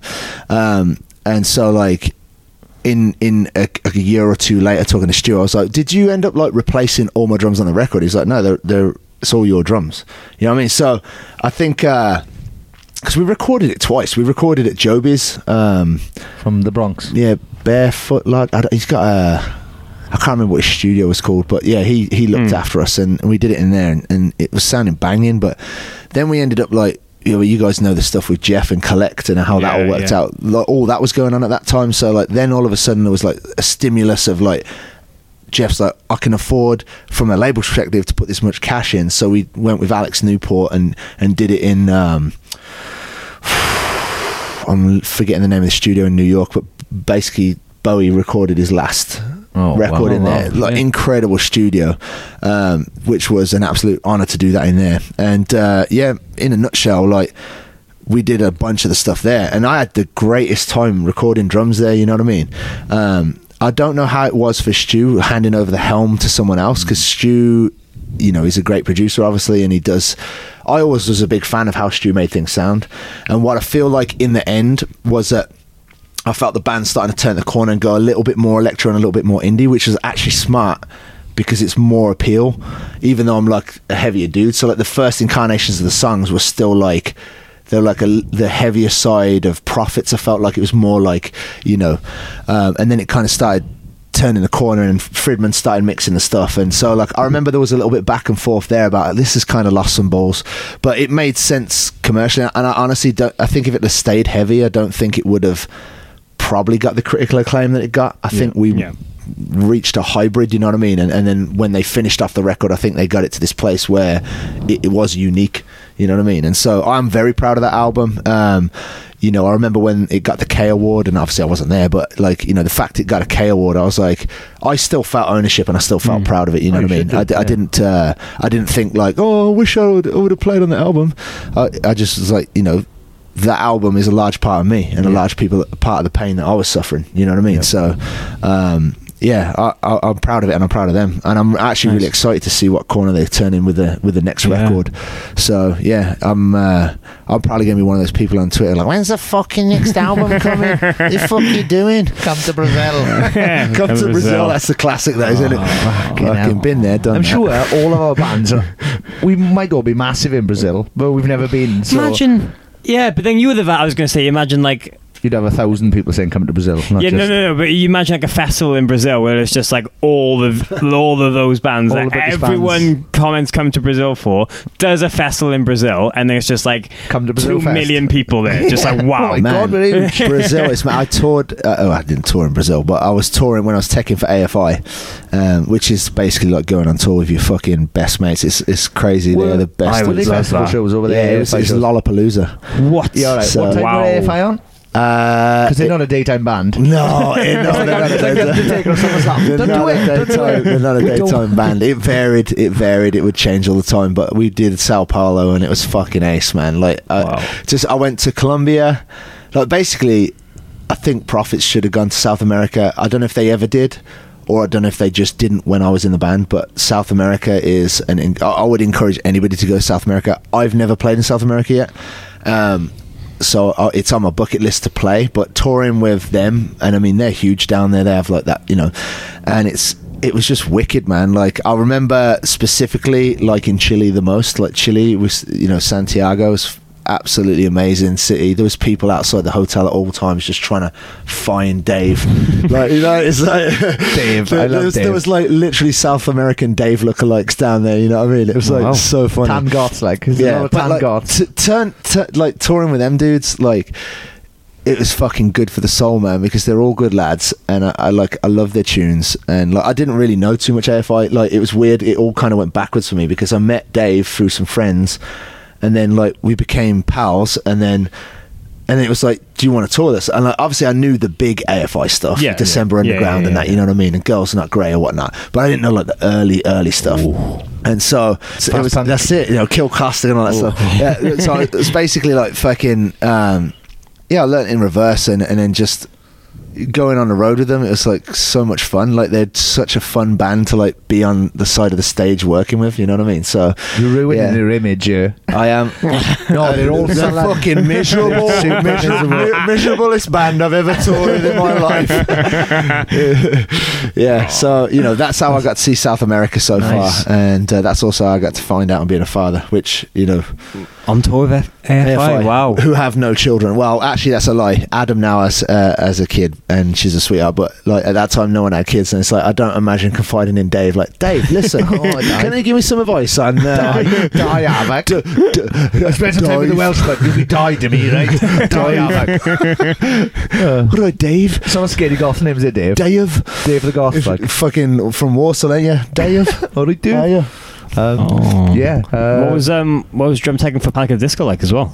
Oh, I didn't drum tech for them. I was actually so that's another thing is I somehow got sucked into guitar teching. Uh, I, I would actually consider myself more of a restringer. Like I'm definitely not the guy that's got the uh, soldering on in the back of the amp out. Like if I've got to figure out a problem, well. But that that derived from like pre-Beat Union. Um, never being in a band that really toured and and teching for Alexisonfire just to go on tour. So I teched for Alexisonfire for years, hence the Alexisonfire tattoo. Um, and like those became like some of my best mates. And so basically, I teched for Alexis when they had literally a sound guy and me. And so it was like we are on a bus, sound guy and me, and I'm selling merch and doing everybody's teching. and so you know that was that was interesting. But then then I teched for like AWOL Nation, and I remember doing that. And uh, somebody was like, "Do you want to do this?" And I said, "Yeah." And I remember it was a fly show. I went out to do. Um, I went out to a festival. It was Weenie Roast, and and the other tech had like just quit mid job, so there was no labeling or instructions. And I turned up, and there was three guitarists and five pedal boards, oh. and I was like, and I, and I didn't know what mm. tuning they tuned to, so I didn't know what to like set up all the guitars and sort that, and so that was like really really intimidating. But I figured that out, and I was like, well, I got through that, and then I got a phone call about Panic, and I don't remember who called me about that. And it was it was literally when you know Panic were like massive, and then they kind of went through a lull. Yeah. So like I think Spencer Smith had just left the band, and so they got a drum tech named Dan Pawlovich, who was like filling in as a drummer, who's now become the full time drummer. Um, and so like Dan was still like transitioning from being a tech. They got um, a TM. And then there was just oh, and there was me and this other kid Josh, who's a good lad as well. And so I was doing um, I was doing the guitarist that's no longer in the band. And so yeah, basically uh, at the time he'd just joined the band, and so the first thing that I did for Panic at the Disco was tech for them on the Queen Latifah show. Uh, yeah, and Oh, I so, love it when my first tech and job was on the Queen Latifah show. uh, so many yeah. people got the same story. so, so it- that that was crazy. So I remember doing that, and then um, and then they were like, "Can you do more shows?" And so I did more shows, and and honestly, they're they're all sweethearts. Like everybody was super cool in that band, particularly Spencer, uh, not Spencer, Brandon. Brandon, yeah. yeah. super super lovely dude, man, and uh, setting his gear up every day, like you know. Uh, he obviously does his backflip and stuff Mm, and all yeah, that yeah. stuff. It's just you know, but it just you know when you think, oh man, like this dude is like big time. He might be high maintenance. Yeah. Couldn't be more the opposite. Like Oh, really? fucking wicked dude. So yeah, that was cool. Um, the the tour was like a little more contained. Like there wasn't like like like I said, go on tour there, fight your mates, and so like everyone hangs out. Some tours are a little mo- bit more like let's just get the job done. That was a little bit more like that, you know. But everyone was cool. Um, I'm trying to think if. Uh, I tech for Butch Walker as well, which was pretty Wow. fucking awesome because I'm obviously a fan of his pr- production. And they're like, oh, what was doing that first Katy Perry record like? You know, which is also funny because at that time, Katy Perry played her first show with Beat Union.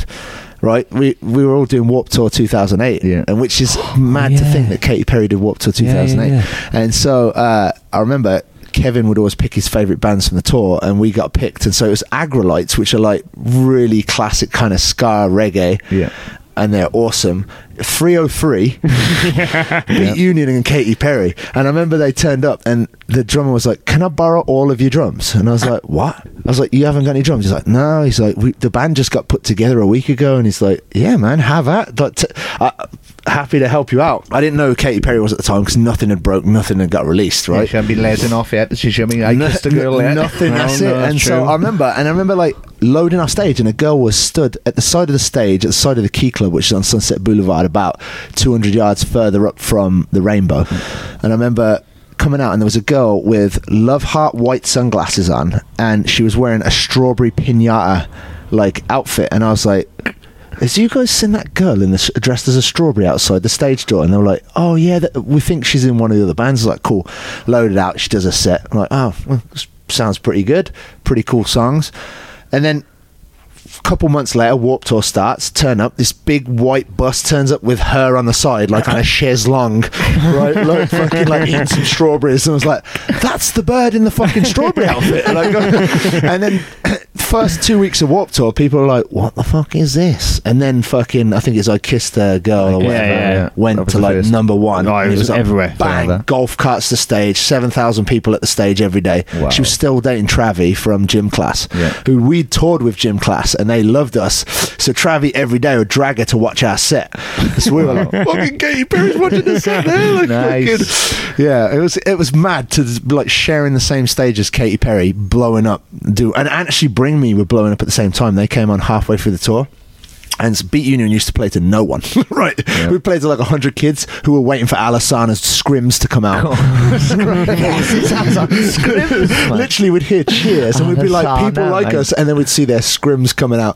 I did the Uh, exact same when we did we did Warped Tour the year after you were on Yeah. that as well. I was there. I came Yeah. to see you because Yeah, yeah. Alexis and and Sayasim run it. And um, we went on one day in Texas, and there must have been a thousand kids waiting, and we were like, "Are we just fucking big in Texas? this, this is bigger than this is four times bigger than the UK. That's massive." no, there was people waiting for a Mua who were on after us. I was like, so you imagine my fucking. You're like- I had the stupid blonde hair as well, campus Christmas, chubby as fuck.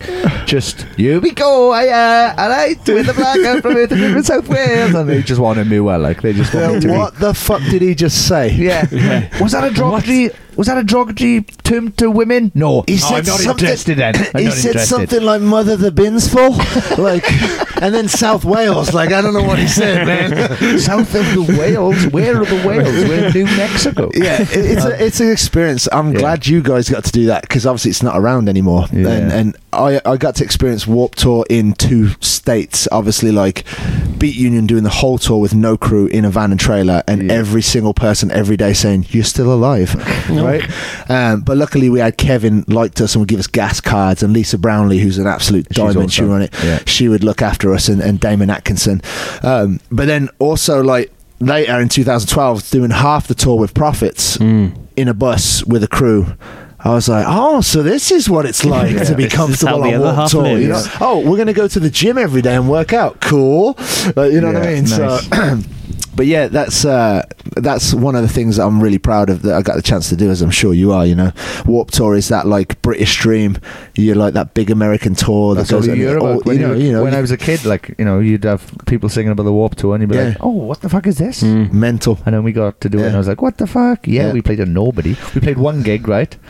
In I want to say it's Maine, and the Maine were playing or something like Nice. that. And uh, Craig Jennings, who was our new manager at the time from Raw Power, Yeah. literally watched us, and he was the only person. Oh, nice. So we're like, "Oh, we're going to impress our new manager, yeah." Oh, it's just him. Sing this line back to me, Craig. Yeah. we sure I'm on UK now. We're in a good place. That's not the lyrics, Craig. That's just a sentence you say every week to a deadline to us. We're in a good place. We're in a good place. Oh. BCFC. Uh, yeah. it, it was it was a treat doing Warped Tour, bro. Well, I do apologise. I've actually got to go and load in. It's That's good. all right. All No, no, but thank you for Thank taking you the time. this. It's been I absolute pleasure seeing absolutely- you. I'm absolutely honoured that you would have me on here. So Oh, thank you very be much. We- and I love the podcast. Oh, Let's do a part two where you fill us in with some amen stories because I'm sure there's some Casey. Man, I will, I will. Yeah, listen. I'm happy to fill you in like after the gig if there's some Yeah. time if you want to try and pick up if you're around. But yeah, whatever, man. There's plenty of Casey stories, um, and you know the. I, I've had quite a fucking life, haven't I? yeah, yeah, definitely. Well, I've there's some stories, mad some stories you've told on this. I think a lot of people are not going to even realize and Yeah. stuff like that. So it's going to be the- good. actually, the band uh, Call Me Amour. So the guitarist is um, was a big Amen fan. He came up to me and was like, "I don't expect that question. I expect were you in No Devotion or were you in Lost? Pro-" If, Yeah. if the person's trying to be polite, were you in No Devotion? yes, I was in Lost Prophets. or if the person if the person is like completely oblivious, were you the drummer in Lost Prophets? um, but he was like, "You in Amen?"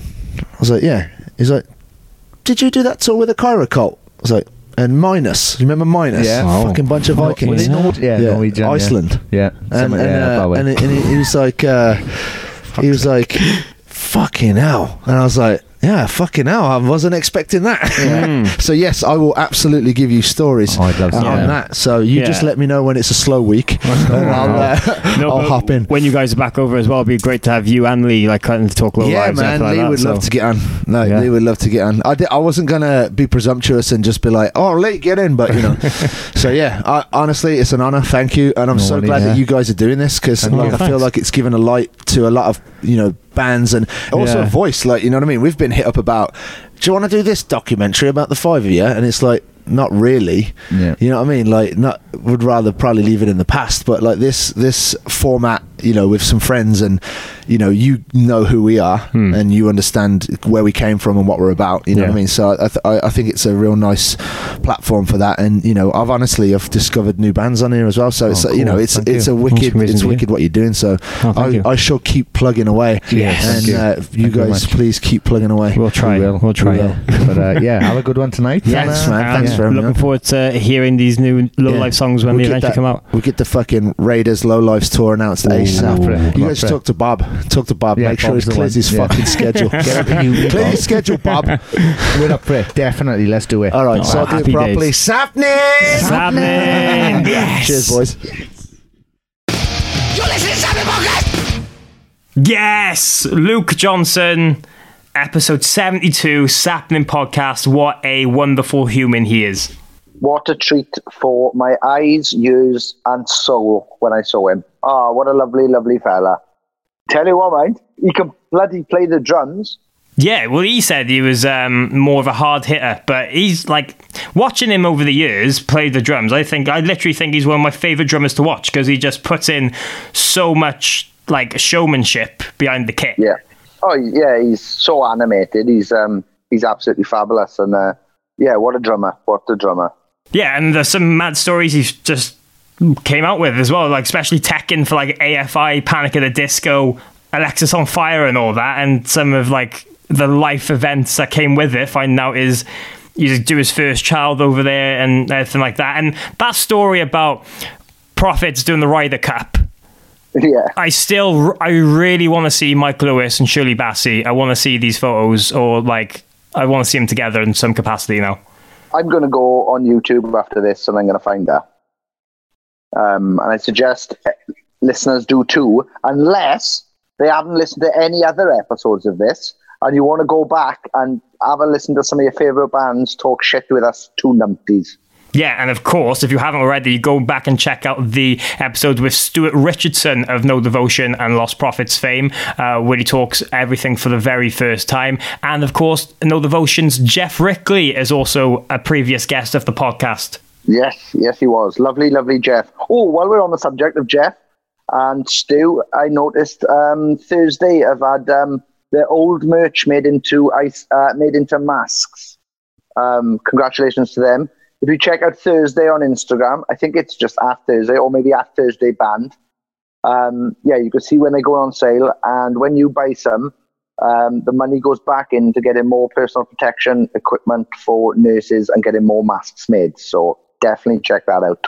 Yeah, and if you're checking things out as well, make sure to uh, give a listen to Low Lives' new single "Hey You" and their EP "Burn Forever." As uh, Luke mentioned, there's loads of things on the horizon coming very, very soon, hopefully uh, as well. And um, yeah, just one last bit I just wanted to, to mention about that interview is too is like you know we touched on you know the Lost Prophets days and and how hard it is sometimes to some of the biggest achievements he's ever had as a drummer or as a musician. He can't really open up to everyone about it because of the Yeah. to obviously the stigma surrounding the band. But like we've said on previous episodes, we've talked about it with Stu and whatnot. But like if it wasn't for Lost Prophets, there's such an important band to both of our lives. There's so many listeners, so many other bands in the scene. Like yeah, obviously with everything that happened, but don't forget how important that band was.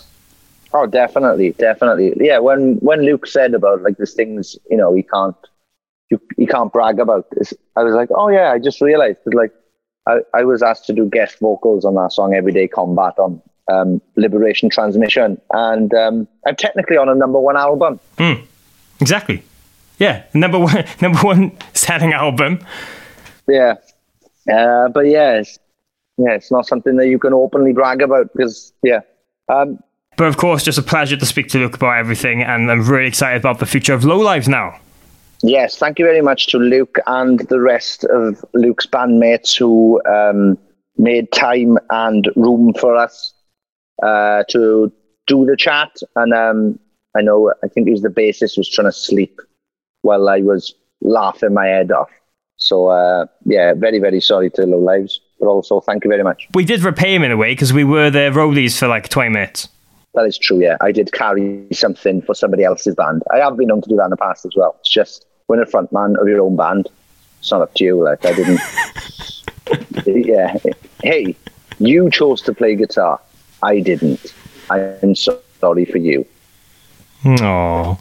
But yeah, thank you very much to Low Lives. We had a great time, and um, yeah, hopefully they come over soon, and Low Lives and Raiders can do some shows together. Yes, I'd love to see that. Uh, and of course, make sure you are keeping up to date with everything going on in the world of Sapling Podcast via our social media pages on Twitter and Instagram. That's at Sapling Pod. But Sean's going to tell you the spelling because he's much better at it than I am. At S A W P E N I N P O D. That's at S A W P E N I N P O D. And of course, in this weird time, we're not stopping making these podcasts. We've got a couple in the bag now, and as you can hear, we're doing everything remotely. But if you'd like to give back in any way to help us make these things even easier and better uh, in these weird, weird times, please head over to patreon.com forward slash sapnin. There's loads of different tiers and rewards and stuff you can get back. But of course, as I mentioned earlier, everything gets you into our loving community, and everyone's just having a great time over there, hanging out with each other, having a laugh, sharing stories, funny jokes, videos, memes. It's just a great, great thing where we want you to get involved. So patreon.com forward slash sapnin, please. Yes, yes. What a community and what a bunch of beautiful people we've brought together. So thank you very much to everybody who's part of it so far. But I believe we've got some special elite members of the Patreon we need to thank now, Morgan. We do, Sean. So if you head over to the description of this episode, there's loads of names, like loads of names we that we need to say a thank you to. But Sean is going to give a massive shout out to the elite members of our Patreon community. Those are the top tiers, and those names are the ones that follow. Thank you very much to Mayumi, Kylie, that bitch, Carol fucking Baskins, Wheeler. oh, here we go. Mitch Perry, Amy, wake me up when Corona ends, Chilvers. it's all about he said, she said, Mo Dick, Emma Barber, Shani had those apple bottom jeans, boots with the fur, with the fur, Danny and Gingy, Amandine Urbano, Janelle Caston, Drew Peacock Styles, Samantha Spray, Dilly Banana Bread Sauce Grimwood, Nathan Crawshaw, Kelly Young, proud parent of Show Dizzle and Mo Dick the Goldfish, Kelly Irwin, Scarlett like a harlot, but not and definitely not Charlotte Charlton. These people are going mad. Katie Patak, Simon Amos, Jenny Munster, Kate Stevenson, Amy Crispy Pork Cheeks Campion, Emily Senegals, Lucy Beards, Mo Dick, Defender of the Sheep Shaggers, That's Not You, Martina McManus, Erin Howard, John and Emma, James Oakley, Louis Cook, Marcy Jacobson, the Mima Team Dream, nice one, Kieran, Sarah Stewart, Jordan Burchard, Mike Cunningham, Jamie O'Janey, Paddy the Magnificent, Carl Pendlebury, Kelly Cannon, Libby Cropper, Paul Hirschfield, James McNaught, Lydia Henderson, Chester Knows the Way, Amy Thomas, Scott is giving up for Lent Jones, Tallulah Grant, Stuart McNaught, Tony, Tony, Tony, Tony, Tony, Tony Michael, Jenny Robertson, Jamie Brewer, Sarah, how do we make a bandstand take away their chest? Oh, Jesus Christ. Craig Harris, and last but but no means least, L. Douglas. Thank you very much to those people. Yeah. Thank- that came out of nowhere. you can't see me. Sorry. yeah, yeah. Thank you very much to those people. We love you all dearly, and it was super good to um, put some uh, moving names to faces with the zooms that we did with some people last week as well. So, um, yeah, thanks to all those people. Thank you guys for listening. If you haven't checked, if this is, if this is your first time checking us out, please check out the other other seventy one episodes that we've done so far. Seventy two technically, because we did a bonus episode as well. Um, so yeah, please check those out. Thank you very much. Yes, and of course, thank you again to all those beautiful names and everyone in the Patreon. Um, I just realised we mentioned uh, AFI quite a bit in the episode with Luke, and they'll Yes. be performing at 2000 Trees Festival.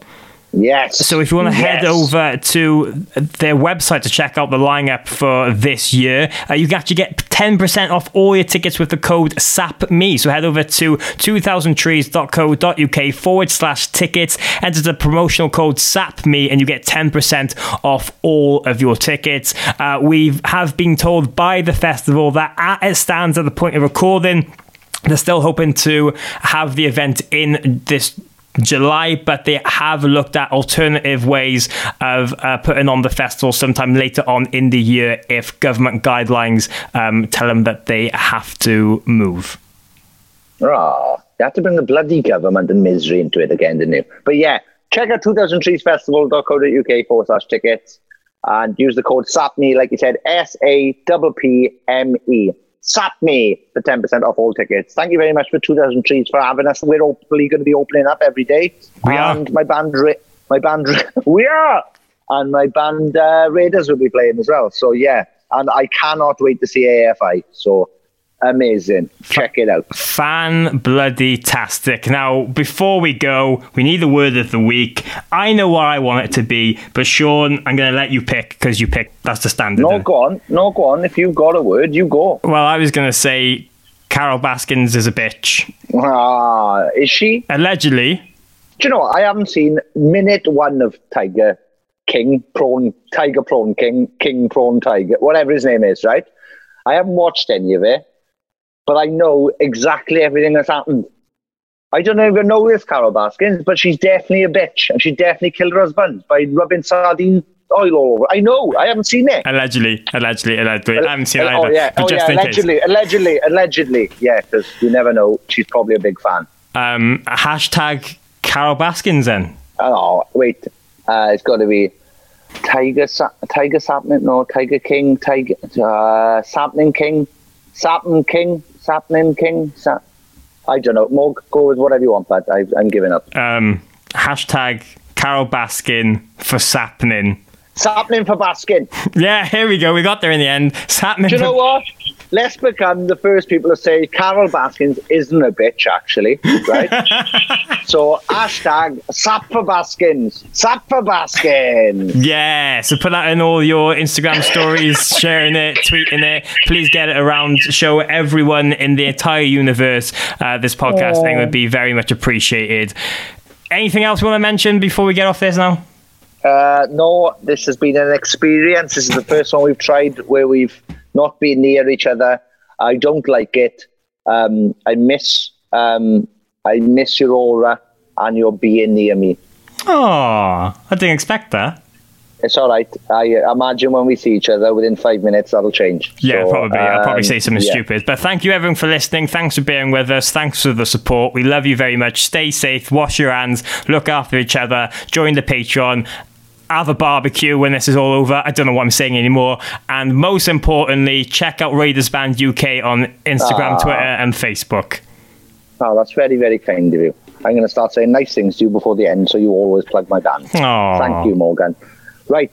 Nice one, everyone. Ta-ra. Something! Something! Something!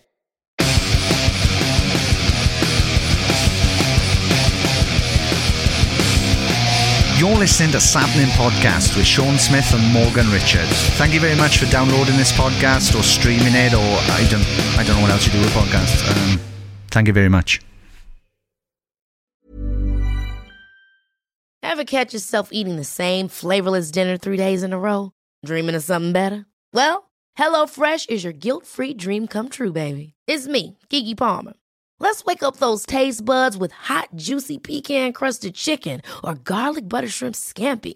Mm. Hello Fresh. Stop dreaming of all the delicious possibilities and dig in at hellofresh.com. Let's get this dinner party started. Even when we're on a budget, we still deserve nice things. Quince is a place to scoop up stunning high-end goods for 50 to 80% less than similar brands. They have buttery soft cashmere sweaters starting at $50, luxurious Italian leather bags, and so much more.